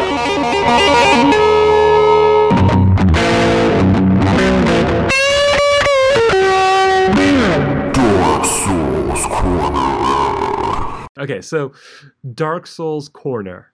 Dark Souls Corner is born of a perverse desire uh, for some of us, Nate and I specifically, to try to play through the first Dark Souls despite having fallen off of it a couple of times each, I think. Um, Nate, how's it going? I can already I can already tell you, Christian, that I'm going to be so annoyed when you get farther in this game than I am. I played, I played, I went up to those gargoyles because you got to the gargoyles, I know, and I was like, what are these gargoyles? That's the thing. I, I love, was... by the way, can I say that, like, I love Christian's first question, which is, makes it seem like it's a therapy session that we're going through. Like, this is... No, and, and I regret asking that question about the gargoyles publicly because I do view this as a contest. And if you don't, that's fine. Mate, you will beat me. Like, you don't have to. You don't have to, but I, I do. I found the gargoyles, and uh, and then I let you know that there were gargoyles to look for, and and that was maybe a mistake. But no, I mean, it's been it's been fun. I've been... My character is a wanderer, which I think is kind of a mistake for someone who hasn't really played the game very much because you have to be fast and you have to be good at parrying. Um, but uh, I've actually been really enjoying. So um, for for easier enemies, I've been practicing dual wielding, where I have a long sword in one hand and a scimitar in the other. And so then, especially those guys that have that real long wind up, my dexterity is high enough that I can actually hit them because the scimitar strikes twice. I can hit them three times before they hit me. And that's really satisfying. That's really fun. Uh, but I don't know. I, got I didn't even car- know there was dual wielding. There, I mean, there kind of is in this game. It's not really well developed. I like it. There is. I Nate's like it. Whacking people three times when I'm hitting them once. There's well, dual wielding apparently. But they're with weapons that don't do as much damage though. Is is All right, the thing. Well, like I'll your claymore is still axe. gonna yeah, but or the battle axe. Yeah, I don't know, but. Um, Yeah, I, I think I think maybe some of it is uh, the the fact that there's you guys like is ma- is what makes me want to keep going in, in a way, but also finally getting past the the parts where I've given up all the last few times. I'm starting to understand why this is a fun game. So I want to take a step back um, and ask. So what? Let's go back to. What caused you to want to revisit? Like, Yeah, like what was the what was the thought or the idea or the feeling um, when you initially maybe played Dark Souls and were like, oh, well, I'm not going to do this, right? Like versus like now where you're like, like what was, where did that impetus come from? Where did that emotion, what is it at bottom sort of going on here with you two to make you want to put yourself through torture? Roger, when I was six years old, no, um, um, no, um, why? That's a good question. Uh, so I've, I bounced off of this twice before. Uh, and the first time I got past the asylum, uh, or whatever it's called, the opening area, and then just kind of gave up because I felt a little lost after that.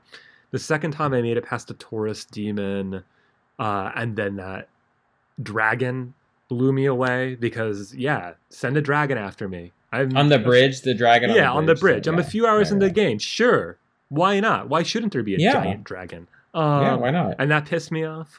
Uh, and so I was like, I'm done with this. So why did I go back? That's a good question. Um, I think part of it is hearing the passion with which people like you talk about Dark Souls. Like there's there was a there there. Uh, you know, there like there was something drawing people in that I didn't think was just masochism. Uh Because I can be masochistic, but I but my masochism, I think, exhibits itself in areas outside of gaming. Uh, I get enough masochistic pleasure out of writing practices. I don't need to do it in gaming. Um, and so it was something about like seeing other people's passions for it. Something about knowing that this is a kind of off-kilter role-playing game with like gothic overtones was there. And then something about like... there's a stripped down quality to Dark Souls too, in like a way that I think at first I thought of just as jank, and I do, do think there's plenty of jank in this game, uh, but that I'm starting to develop a fondness for very slowly, but I think surely as well. And, you know, I hate the fact, I hate the U I design in this game, except that I might be starting to like it. You know, like I, I, I don't know if I'll ever like all the stats, but I, but the number of times that I've died on accident because I didn't close my menu all the way out, yes. and like that one dodge roll doesn't happen because it's just closing the menu, and I, I, it's so, you know, it's like, come on, um, give me a proper pause, especially as a parent, I have to say. Uh, it is not a parent-friendly game, um, at least not when you have a young child. Having a family, not being able to pause. Congratulations, you've made the game much more difficult. I will than say, even its designer is made. Yeah, yeah, yes. This is this is this is why we shouldn't have families. Uh... It's not just the climate, it's also Dark Souls. Yeah, so that, I mean, that's me. There's just like, what about you, Nate, though? Like, I mean, uh, the honest answer is that I didn't want to buy it, and I had an opportunity to borrow it from my brother, so I did. Um, but like... this whole thing, everything I do and say around here is just a long exercise in trying to say as many words as possible about video games, but never spend money. Like, just never spend any money, but still have things to say. Um, and it's harder than you might think. Uh, but, um, but especially but this now is, that Flash games I'm are so, off the internet. This is, Nate, this is a really metal game, though. Yes, like, and is that like... is the thing that I have absolutely fallen for, like head over heels for. Exactly, is yeah. is the sense that I um I do. I, I get this feeling, this similar feeling to what I get out of some of the music that I love the most. I get this sense um that like there's there's some frustration under the surface of this, like with me, that's almost personal.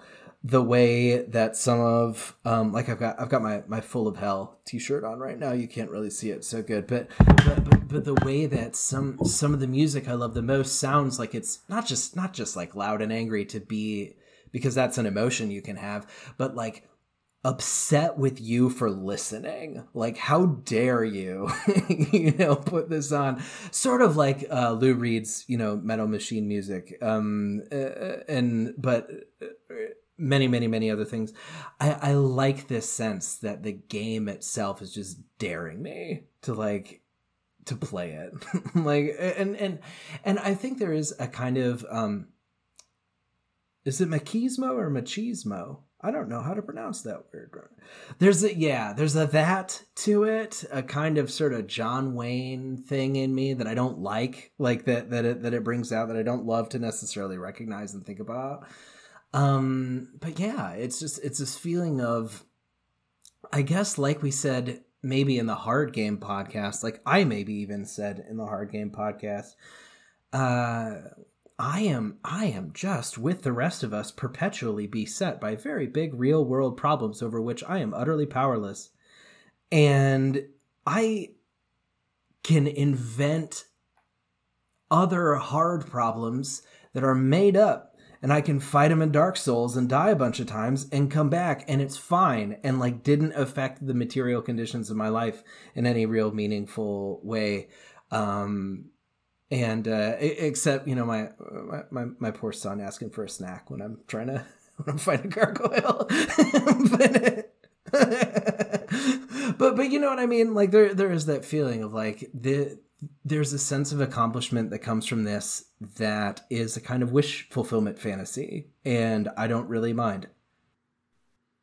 Yeah. And I'll just say, maybe just like to get it out there, uh, I do think that part of the reason I fell off of Dark Souls is because of some of the culture surrounding Dark Souls, the get good aspect, which, by the way, like if you're a listener and you sincerely have put get good on a message board somewhere, you can just stop listening. Um, we don't want you. No, I'm just, yeah. Going, going back to that, the, the marketization of get good. Yeah, it, it's... It, it it's, you know, there's this book called uh, Toxic Meritocracy of Video Games by uh, Christopher Paul. Uh, and I like that notion of toxic meritocracy, this idea of just like, if you want it badly enough, just get better, in the way that plays into things like toxic masculinity and all kinds of other things. And like, that has always turned me off about the game. Um, but at the same time, I've had lots of conversations with Roger about this. Like the, the other side of that coin is like the kind of meditative quality of Dark Souls that I'm beginning to recognize that comes with that like slow paced combat, relatively slow paced, at least when you're talking about like comparing it to Devil May Cry or something and that whole lineage of games, or uh, Ninja Gaiden or something, um, and the three D Ninja Gaidens in particular. Like, this is a differently paced game. It's very, it's methodical, right? It's very methodical.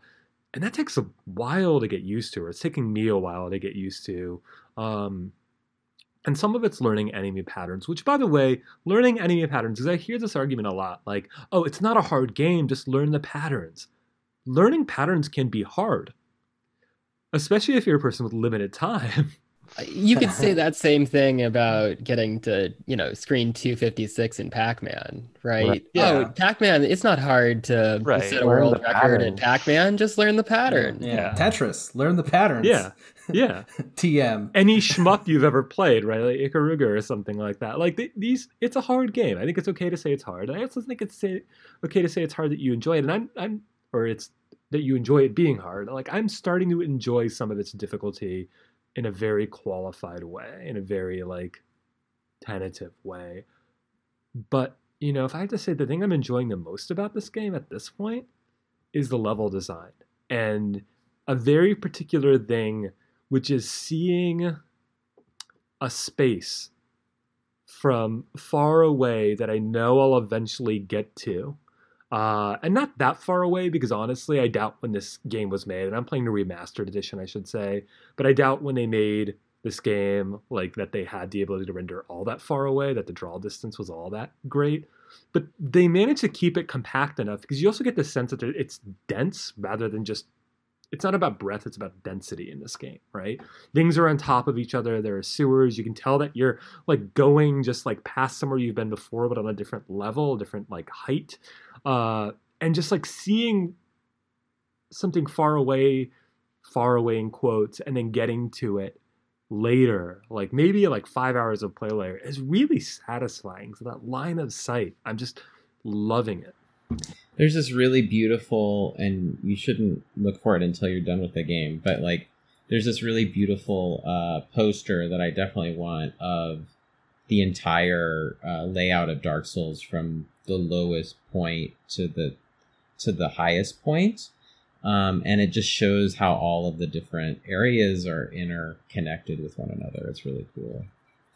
So. Yeah, that interconnection. That's, I mean, that sense of interconnection, that sense of like, this place is related to that, of like finding a ladder, you know, that you kick down after you get through, uh, what is it? Uh, Undead Burg or, uh, and realizing that the place you ended up is really only like about fifty feet or something from the place that you started out in Undead Burg. And you're like, that's all I've done? I, I spent hours, you know, or at least an hour, you know, but it's like, I'm, you know, it's just the other side of this wall. I think it was maybe, was it, was it Don? Was it you maybe? I think it was one of you two who described it as like a three D Metroidvania in some ways. And that, that really opened the game up for me. I was like, oh my God, yeah. Like, I get it. it. Down to the fact of the ladder that's only available after you've gone through some other area. Like, there there actually, there is kind of a a kind of Super Metroid in some way, you know, to this, to this, uh, and the way it's laid out that, um, that, yeah, I, I can enjoy, that I can appreciate. It sucks, though, because I only, the only time I, I have to play games is late at night, usually. Uh, and, um, it, it gets my adrenaline going and then I can't sleep. This like, is why you have to do what I do. I play games early in the morning, Nate, at like five. Yeah. Yeah. yeah that would you be know, good. And then it gets you going and then your child wakes up at like seven and you're like, okay. one, one of my favorite things about the level design though, to go back to that, uh, really quickly is if, you know, once you get sort of like through most of the game and you come back to the early levels, um, the more you the more you the more time you spend with it, you can start to see how brilliant those early levels are, because um, I just think it's so fascinating that like the enemies at the beginning of the game are pretty weak. They're not that powerful, um, and in almost every instance the way that they trick you to die several times in the early levels of the game is to place these enemies in these really tricky situations. They will they will do things like um, they'll give you a little a little shiny to go after, and your eye will go after the shiny, and then here comes the stupid hollow to knock you off the cliff. Like, and it just happens. Like you're, it shows you how well they understand players and what they're going to do and how they play with your own kind of sense of what it means to, to be a player in a game. I really, I really loved the, um, the flaming barrel, the one flaming barrel. It's like after you fight your way past all this, then there's a single file staircase where there's no room for there to be anything else. And a Donkey Kong, you get Donkey Konged. You do. You get straight up Donkey Konged. And I, I just, I was so angry that I laughed. And that's a really nice feeling. Like, I don't get that. This is the difference between Nate and I. I was like, no, no, you didn't. You know, it's just like, I can laugh about it now, but it, but it took some, I think I had a therapy session in between, you know, when that happened and now. So that, that explains that. Um, oh. No, it's, it's, when you were saying that, Roger, I was thinking, oh yeah, like I now know well enough that like when I'm going, if I see a corner, I always turn to the left and turn to the right really quickly to see if somebody's going to attack me. And then I always kind of do a jump back, you know, and I I figured that much out, right? So I'm, I'm getting killed less that way. But but now, yeah, it's the shinies. It's like, oh, that thing's glistening in the distance. Let's let's go over there. And the guy hops out and I was too thinking too much about the shiny and uh I got got, um, you know, by one of those nights that I was just talking about. Those aren't so hard. Um, uh, or when those, uh, are they the hollows, the like really weak, like one hit to kill like with no armor, like sword that like will flail suddenly really quickly, but they'll also mob you and you'll get like ten of them at once. There's like ten of them at once in Undead Parish, uh, like I think the floor before you get up to the gargoyles. And they killed me a couple of times because honestly, I, like I wasn't used to dealing with swarms, you know, and I, and they just surrounded me and I was like, oh man. Yeah, I ran all the way up and got their attention and then ran all the way back down and back out into like the big open space and then sort of up the steps a little bit. And then I just chopped them down as they tried to come at me up the steps. But even then I died a couple times just because if you get the timing wrong a couple times, you can screw it up. And it's just the way it is. The game that's wants a, you to die. That's like the strategy for all the enemies in this game that maybe aren't a boss, where you have a like really delimited zone, right? It's like bring them to where you want them to be in the fight, right? Like with the one uh knight that's up the stairs in the Undead Parish, right? I always like I go up and I come back down, and usually I can get him stuck on the pillars that are at the bottom of the stairs and just take him out with a couple of hits. And I'm I'm not above that, you know. I would de- if I were dealing with this stuff in real life, I'd do that too. Um, you know. That's why I have my entire house like booby trapped, just like in Home Alone. um, yeah, no, that's back to that methodical part of the game. You know, how are, how are, how do you feel, Nate, and how do you guys, as veterans, like Don, Roger, you guys have played this game multiple times. Nate and I are trying to work our way through it. And how do you feel, Nate, about this way in which you get these glimpses of mechanics that aren't explained to you, like humanity, right? Just like in real life, humanity is not explained to you. Um, uh, but the other, the oaths, right? Like you can get, you can take these oaths with N P Cs. I have no idea what these do. I don't know. I'm assuming they're like they involve multiplayer or something like that, maybe, or guilds. I don't know. Maybe they're guilds in this game. Uh, I, I, I also get the sense that there might be like really horrible consequences for some of these. I don't know, but I get the sense. People ask me, will you do this thing? I don't know who these people are. Um, I just always say yes. Um, I'm sure I'll regret it at some point. Uh, but there, there's a lot of these kinds of things, right? I'm pretty sure there's poison. I got bit by a rat at one point and some kind of meter popped up. And I have no idea what that meant, but I assumed it was venom or poison or something. There's all these kinds of things where I feel like I keep seeing the tip of the iceberg, and I imagine I'm only like that. We're only about a tenth of the way into the game, maybe, maybe twenty percent. I doubt twenty percent. Uh, I'd say five. I'd five. say five. Okay, maybe. Yeah, that's fair. And and like, I'm assuming more of these mechanics will roll out, but this is not a game that holds your hand. No, I mean, I generally just assume it's probably related to online play, but that's mostly a defense mechanism for what I know is going to bite me in the ass later. Like, I just...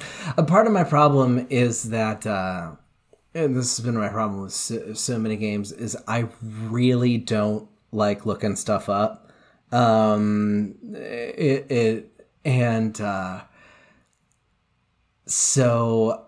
I figure if I need to know it, the game will explain it to me, and that's going to be a disaster. Like, that's going to be a mess.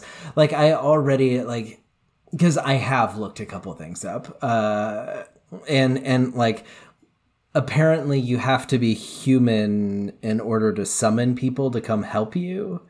And because I didn't look that up and I didn't know it, I use sort of your one of just a couple opportunities you get to find humanity in the game. I just used it like a health potion, like like on some fight that wasn't even a boss fight earlier on in the game, just because I I knew from watching the loading credits that it would give me health.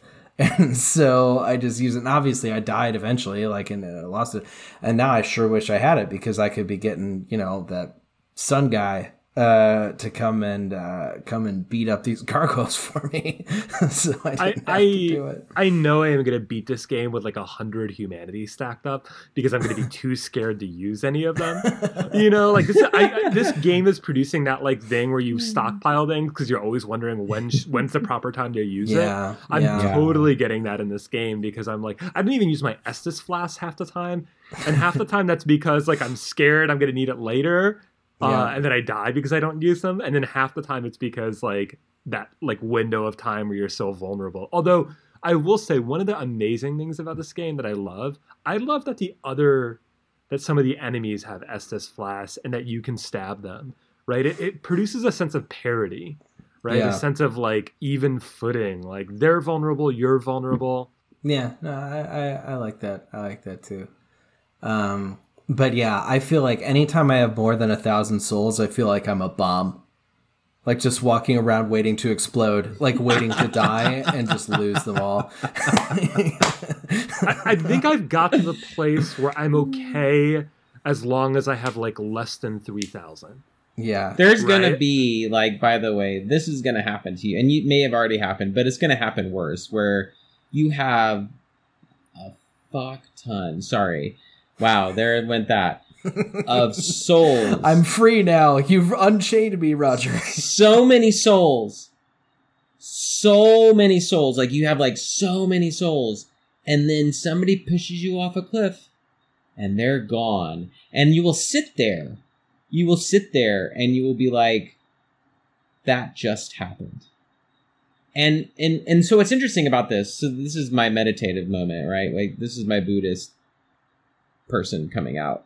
You have a choice here, right? It's fascinating in a way because like once that those souls are gone, it's like you feel free. Like you're just like, oh, I can just die as many times as I want now. That's always been the case, right? It's just that the souls become this interesting in this moment. Like they become this burden, even though they're the thing you're collecting too. Yeah, that's so right. That's so right. Yes. That's exactly what it feels like. Right. Which then also means you have to be okay with repetition, right? And this is a game where you have to be okay with lots of repetition. And I think that part of the reason I'm also enjoying this more this time uh, is that I'm just taking the time to like really look around like when I'm playing. And like I'm, I'm taking lots of screenshots as well, which is helping. Uh, and trying to get like the right angle. Like once I clear an area, if it's interesting, especially if there's like, you know, that praise the sun, sun shining down on me. Uh you know, trying to get the right angle of sunlight on a certain spot or something. Uh, like I'm, I'm constantly trying to just get that right. I spent a lot of time in the undead parish trying to get the right, like photos with, uh, the statuary in it. Um, after I cleared it out. And so I, that's also helping me because it's like, I'm thinking about the layout, I'm thinking about the space, and I'm like, okay, I'll probably die in like five minutes, but it's okay. Christian's a disaster tourist. Yeah, more or less. Yeah. He's more out or there less. Snapping pictures at Chernobyl. Yeah. Yeah. Um, we should go to our non-game recommendations. Uh, and let's see. Why don't we start with uh, Nate? Give us your non-game recommendation. Here we go. Okay, so... I'm a vegetarian, which I actually signed a contract saying that I have to say that at the beginning of all new social interactions. I have to tell you. And I forgot to say it the first couple times. Um, but I also, I hate most vegetarian cookbooks, especially the ones that are like, you know, quick, quick low carb recipes for, for the, uh, ugh, just blah, brown rice and kale. Um, but, uh, so, but I love to cook. I absolutely love to cook. And, um, so a lot of my favorite cookbooks are, are books by chefs that, uh, are, are not necessarily made to be explicitly vegetarian, but are just chefs doing cool stuff with vegetables. And, um, you know, Chez Panisse is one of those fancy pants restaurants that you go to and they have like, you just, they'll serve you whatever they're cooking that day. And I don't know, their fancier than any restaurant I've ever been in in real life, it sounds like. But um, uh, Alice Waters, Alice Waters, who sort of was, was the, one of the founders of the restaurant, um, made this really cool cookbook called Chez Panisse Vegetables. So just all these different really neat ways to um, use things inventively. I made um, pasta, and part of the sauce incorporated the greens Uh, from the beets that I was using, um, and uh, uh, the the stems, actually, you can sort of, of beet greens, you can stir fry, and they add this special sort of extra um, kind of savory, crunchy, celery-style savoriness to stuff. Anyway, it's a really cool cookbook, and some of the recipes are just like paragraphs that just say, like, you could try this, and then don't have any any sort of... So it's not like for someone who's just... kind of getting into cooking, but but I love especially these just little blocks of text that are like, this is something we tried to do with a parsnip and it was really neat. Why don't you see what you can make of it?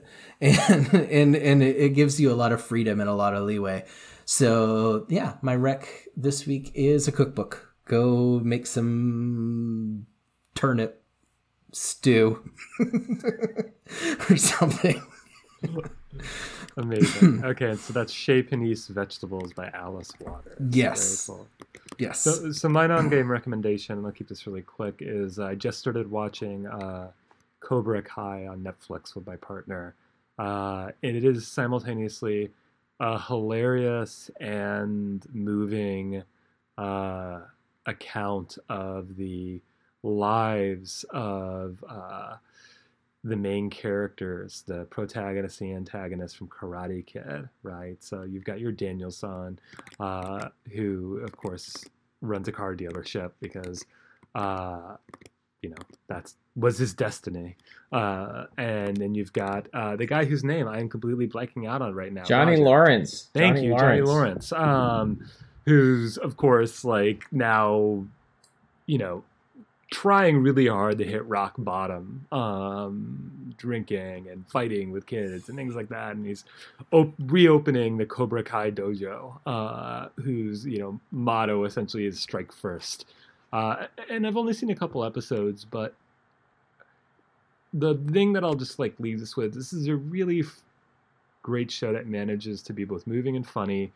And it makes me want lots more T V shows that are essentially basically the grown-up versions or much later in life versions of characters are reckoning with what happened in those movies or those shows.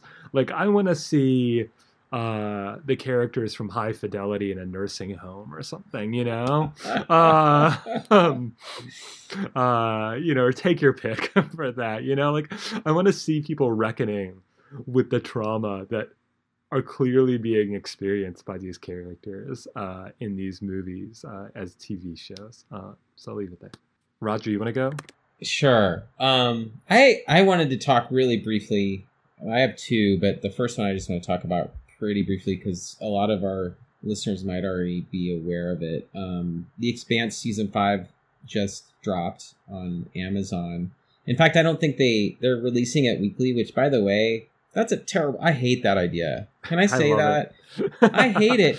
Because, like, it makes it... Like, I like to watch shows, you know, season by season in my, at my own pace. And everyone can choose their pace. But, like, this weekly thing, like, I... Like, I have to wait. I I had... Like, I should be waiting for this because I'm going to hit the end of this season before... You know, before all the episodes are out. Anyway. Total digression. But um, Expanse Season five, amazing, um, amazing uh, intergalactic uh, science fiction story. Um, uh, I love all of the characters. I love the, you know, it's, I, I always, I always talk about it as like Game of Thrones in space, but I don't think that really does it justice. Just because there are different factions and different characters and different places and, um, yeah, different social systems. I mean, it's just really interesting in in those in those and the, the cast is very diverse and fascinating, and I love its depiction of orbital mechanics, like the ways that the ways that spaceships work in the in the in the show is just really interesting and a lot more realistic than a lot of shows. So Expanse Season five, check it out if you haven't ever watched The Expanse. It's great. The one I really want to plug, though, is this amazing movie. Those of you who have seen Mandy, um, Nicolas Cage's film. Uh, Nate, have you seen Mandy? It rings a bell. I was just gonna Google it, but I was afraid that typing noises would get into the microphone. Oh, it's like a, it's like heavy metal horror like film with lots of red in it, like this amazing red. Um, I loved it when I watched it. I love crazy Nicolas Cage comeback. Like for some reason, that's what he's doing now, and I'm like, go for it, dude! Like that's awesome. But wait, this isn't the film you're recommending. No. Beyond the Black Rainbow is this director's first film, uh, Panos uh, Cosmatos, I think. And uh, it's a uh, amazing uh, journey through, um, it's about this character who has uh, latent psychic abilities, but she's in this, this asylum where they give her L S D, and it's just this crazy drug trip. And half of it is like, he calls it a trance film. So like, it's like a trance music, but like if that were a film, um, and, uh, you probably have to be high to watch it. Uh, I wasn't, but, uh, I enjoyed it. And, uh, if you're into that sort of thing, you would love it. Have you seen Gaspar Noé's, uh, Enter the Void? I have. Oh yeah, I have. I have. Would you I say have. It succeeds more or less than Enter the Void in that it's a trip, it's a trance film kind of thing? Because I think Noah said the same thing about that one. I would say that, like, the thing that frustrates me about Enter the Void is that it's a little weird in terms of its politics. Like, like the sister's a little weird. I don't really like some of the things about the story around it, if that makes sense. I find... Yeah, I find the trip itself to be interesting, if a little unrelenting. And I would say that um, Beyond the Black Rainbow has more narrative, although only slightly more. The ending is really weird of Beyond the Black Rainbow. So, like, I don't know how people would react to that. I, I'm not going to say it. Um, but I would say that I like Beyond the Black Rainbow better just because I... I respect uh, this director more than I do who did Enter the Void, just for the reasons I, I said. So, makes Don, sense. Bring uh, us home. I, I have maybe a, a more straightforward recommendation. Um, just this past weekend on Netflix, uh, they released half a season of, of Lupin, uh, which is a yet another update of the uh, great Arsène Lupin myth at this point, the gentleman burglar, the gentleman thief, mm-hmm. um, beloved across anime and video games and books, uh, and primarily originally based in books, of course. This update, um, very French version of it, set in Paris, uh, starring a, um, I think it's a Senegalese uh, immigrant at a young age to Paris, um, along with his father originally, um, who uh, does everything that you want the character to do. Um, it's, it's a good update in that regard, but it also keeps all of the cleverness, all of the disguise and manipulation and style and, and gentlemanly style, um, but but puts it in in this the updated setting of, of twenty twenty with uh, occasional dashes of contemporary French political and social realities. Um, and as a result, it's it's brightly entertaining. It is, you know, it, it isn't a interrogation of those things. They're they're just dashed in and, and they're in there with the characters, uh, in, you know, just the ways that they would be working within these structures themselves. Um, but at the same time, the show is really more about, look, we we know you're here because you want to see him talk his way into prison to get that piece of information and somehow also then break back out of prison to carry out his his burglary and or revenge plot, and or they're the same thing. It's French.